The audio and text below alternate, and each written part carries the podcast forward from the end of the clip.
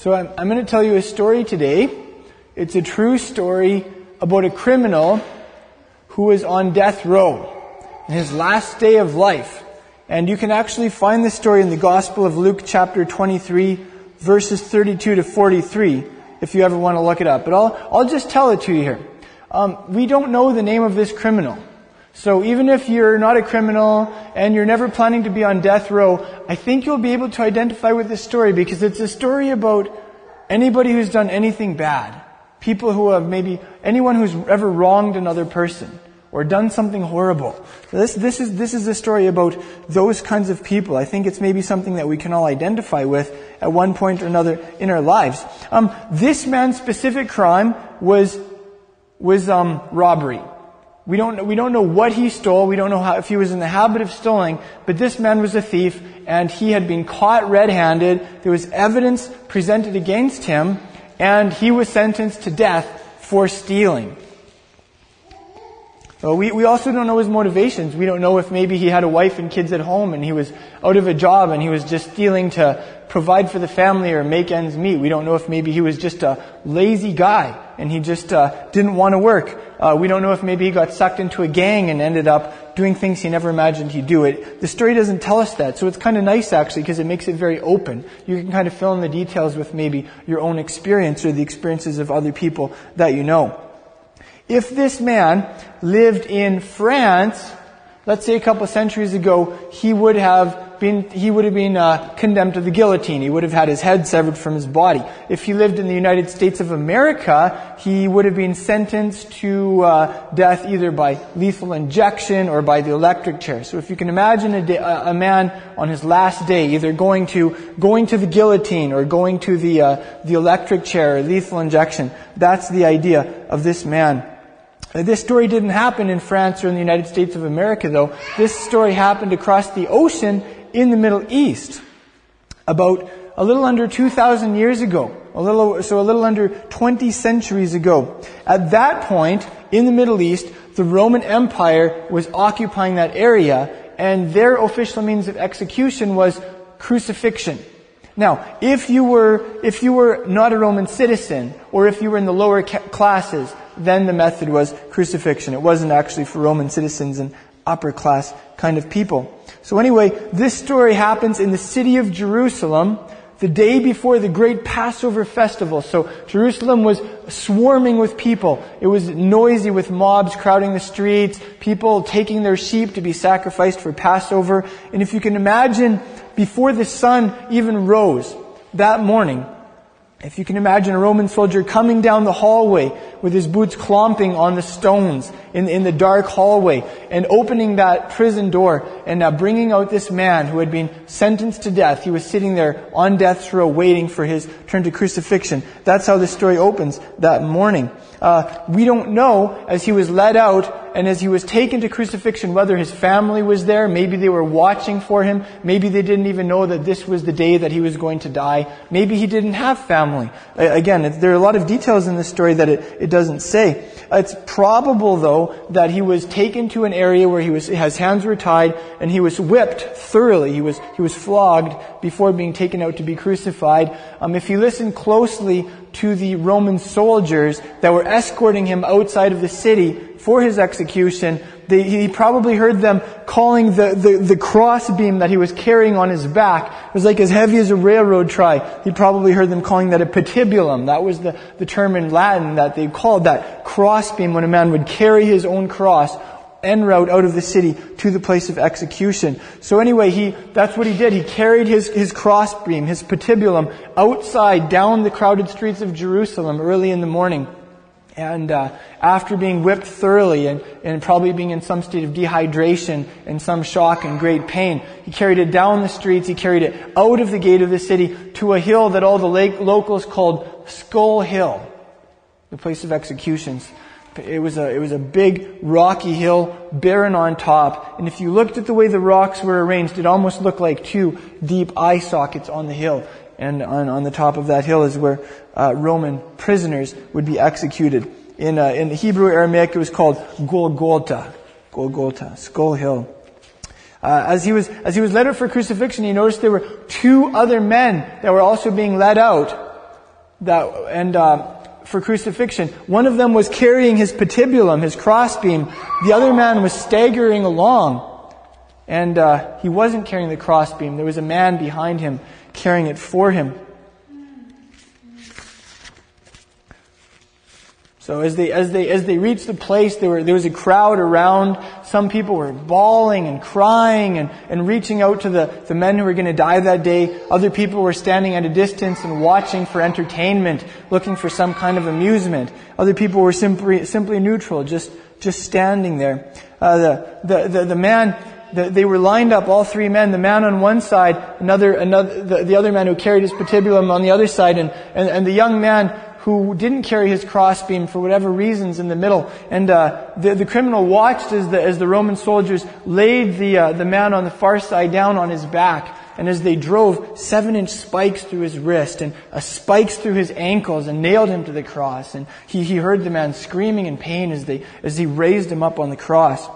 He was, he was cursing at the soldiers and at, the people gathered there and spitting at them and screaming in anger and, and in pain. He watched as the, the second man, the young man who couldn't carry his crossbeam, was, uh, was laid down, and as he was nailed, nailed to that wood, and as he was hoisted up, but something was different about that man. That, the second man, the young man, who, sta- who was staggering and couldn't carry his crossbeam, he, he wasn't screaming at the crowds. He wasn't cussing at the soldiers. He wasn't spitting at people. He was actually screaming something about, Father, forgive them. They don't know what they're doing. So what he, what he heard from that young man. Then it was his turn and they laid him down on his back and they drove those spikes through his wrists also, the commander and the four, four soldiers that, soldiers that were in charge of the execution and they hoisted him up also.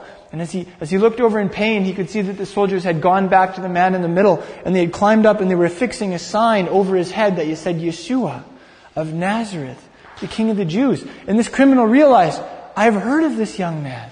I've heard of this guy. This is the, this is the rabbi from, from the, from the northern province, from the Galil. This is the itinerant teacher. This is, this is the miracle worker that, that has been um, making such a buzz around our whole country.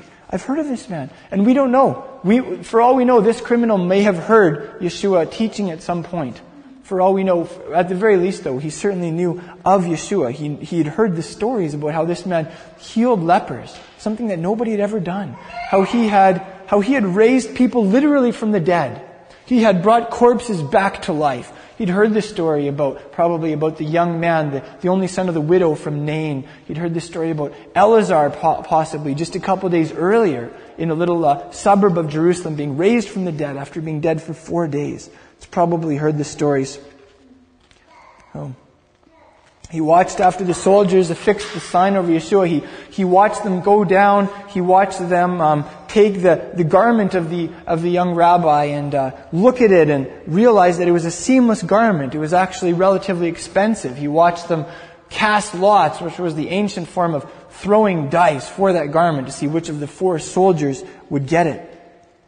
He watched as uh, the people out across the, the crowd that had gathered around, some of them were shouting insults and mocking the, the people that were, that were suffering and that were going to die that day, and others were, were crying and, and beating their chests in, in, in, in real mourning he, uh, he saw, he started to identify some of the people in the audience. They weren't your, your regular people. They were, they were dressed with expensive clothes. They had some, they had things on that would indicate they were city officials or religious leaders, maybe even priests from the city. And he saw that they were, they were catcalling and mocking the itinerant Rabbi Yeshua in the middle, uh, calling him names and, uh, saying, he saved others. Why, why can't he save himself? If this is God's Mashiach, God's chosen one, why doesn't he, why doesn't he save himself?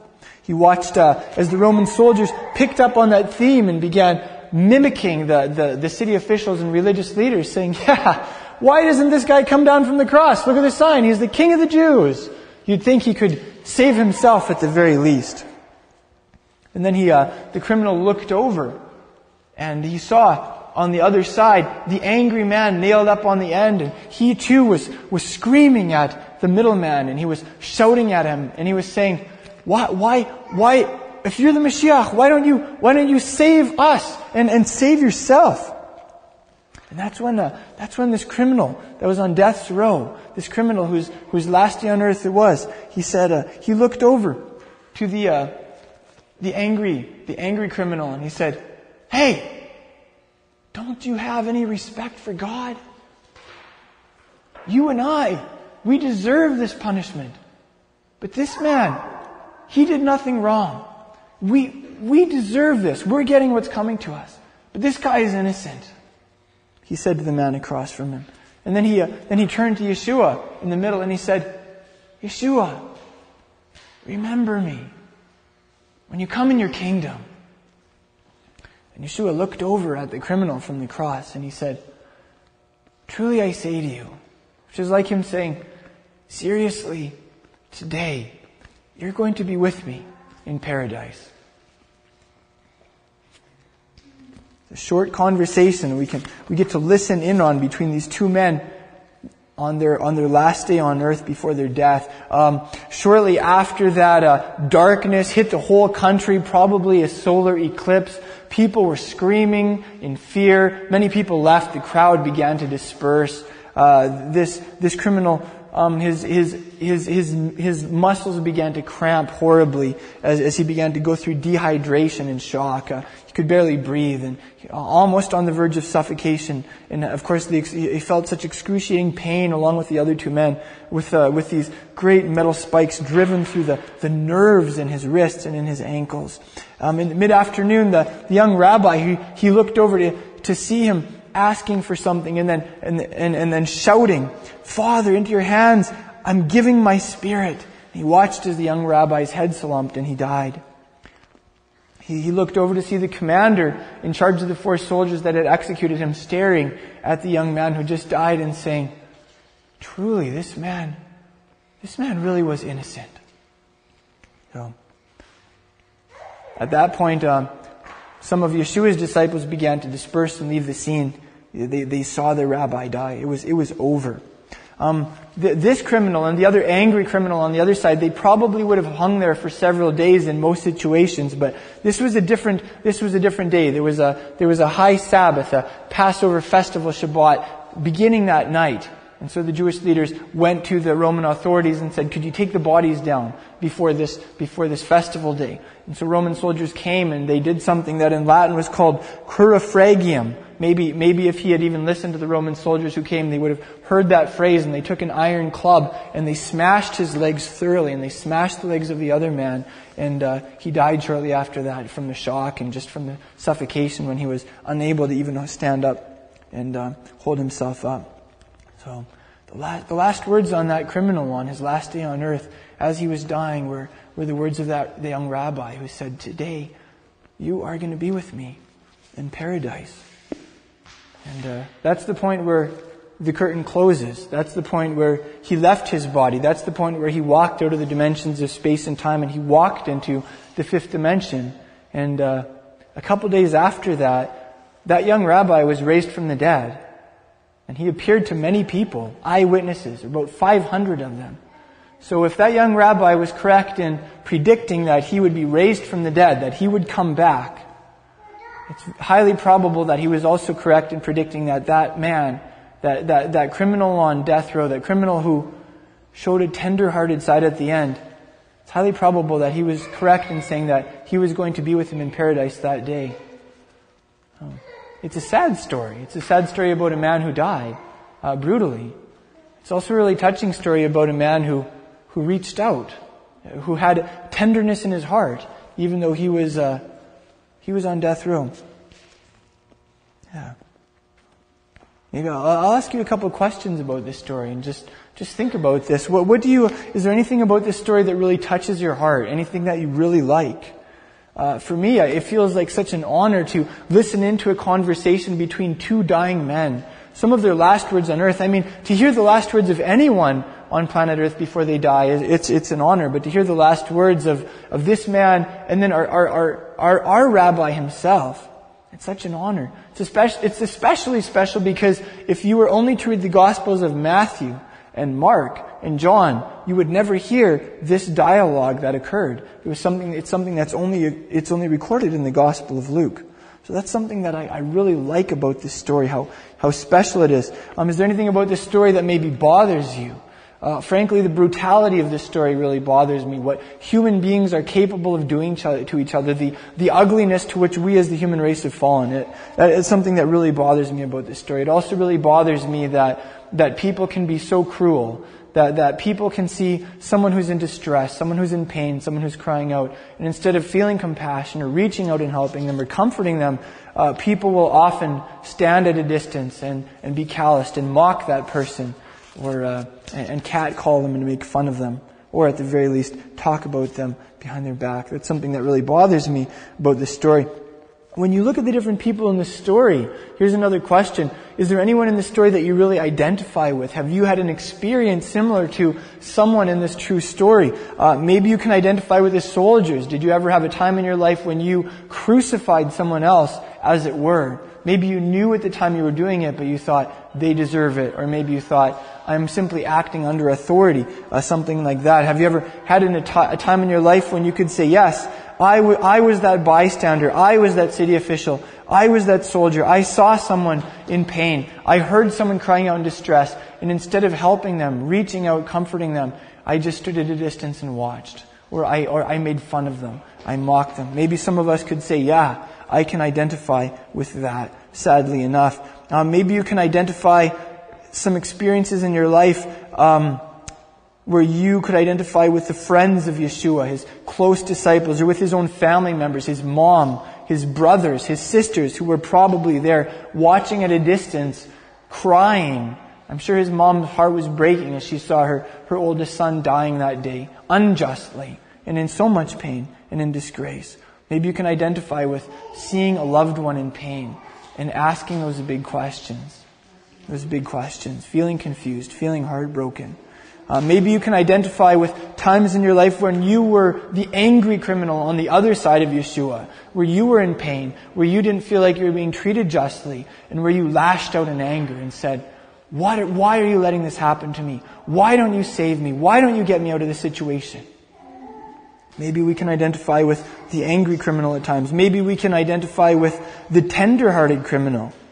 A, a man who, who was stuck in his ways, who was, was in a rut, who couldn't change his behavior, and who eventually was caught red-handed, and who was condemned to death, and who had a change of heart on the last day of his life. Maybe we can, we can look at times in our lives where we had changes of heart, where we started writing a new chapter, where we turned over a leaf. Uh, maybe you can identify with the tender-hearted criminal too, in, in that he cherished a hope of paradise, based on a promise that Yeshua made to him, based on something that the Master said. He cherished a hope that he would be with Yeshua forever in paradise. Here's another question. What does, what does this story tell us about Yeshua and, and the gospel, the good news about him? Uh, something this story tells us about Yeshua is that when people reach out to Him in their time of distress, in times of pain, He responds to them. He, he, he, he responds very, very favorably to people like that. Something else this story tells us is that our acceptance into paradise is based on our acceptance of Yeshua. And that's something that we'll look at in a little more detail in just a second. Uh, something else this story tells us is that when times are tough, every one of us gets to choose whether we are going to be the the uh, the angry criminal on the one side of the master, who's also nailed up there, or whether we will be the tender-hearted criminal. The angry criminal is the one who looked over at the suffering Savior and lashed out at him and said, Why are you letting this happen? And he said cutting words. There, there, there will be times when we'll all, we'll all want to do that. We will all feel that impulse. And the question is, is that how we'll respond? Or will we respond like the tender-hearted criminal? And will we reach out to Yeshua in faith? Will we reach out to our suffering Savior in love? Why? Because He's right there with you. Because He's nailed up with you. Because He is feeling what you're feeling. Because He is suffering on your behalf. It's something to, it's something to remember in hard times. It's times like that we can also remember the, the actually the very wise words of that tender-hearted criminal. He said, this man is innocent. this man did nothing wrong. So when you are feeling pain, when you, when you are nailed up, when you are in a tough position and you just cannot get out of it, when people are misunderstanding you and mocking you behind your back and whatever the case may be, just look over at Yeshua and, and see him suffering with you. See him bearing the same and, pain and disgrace. And remember, you have sinned. You do have a criminal past, but the man next to you is innocent. He didn't do anything wrong. And He's there for you because He loves you. You're not alone. That's something to remember from this story. Here's another question. What does this story tell us about Yeshua and His kingdom? Something this story tells us is, like Yeshua said, today you will be with me in paradise. Did you get that? With me in paradise. Paradise is all about being with Yeshua. Paradise is wherever He is. If you, if you look at the world around you, everyone has their own version of paradise. Something you may want to do sometime is just go to the magazine stand at a grocery store, a supermarket, or any kind of, or some kind of store like that, and just look at all the different versions of paradise out there. Almost every magazine is a picture of some people's paradise. For some people, paradise is a, a, a brand spanking new home. For some people, paradise is a well manicured lawn. For some people, paradise is having that ripped body with uh, almost no, with almost no, um, whatever, fat. You know, there, there are so many versions of paradise out there. And if you begin to just look at our culture, you'll very quickly see what their, what their idea of paradise is. Because everybody has it. What we learn from this story though is paradise is where Yeshua is. Yeshua is our paradise as, as, as people who have fallen in love with Him, as people who know Him personally, as people whose hearts He has won. He's our paradise.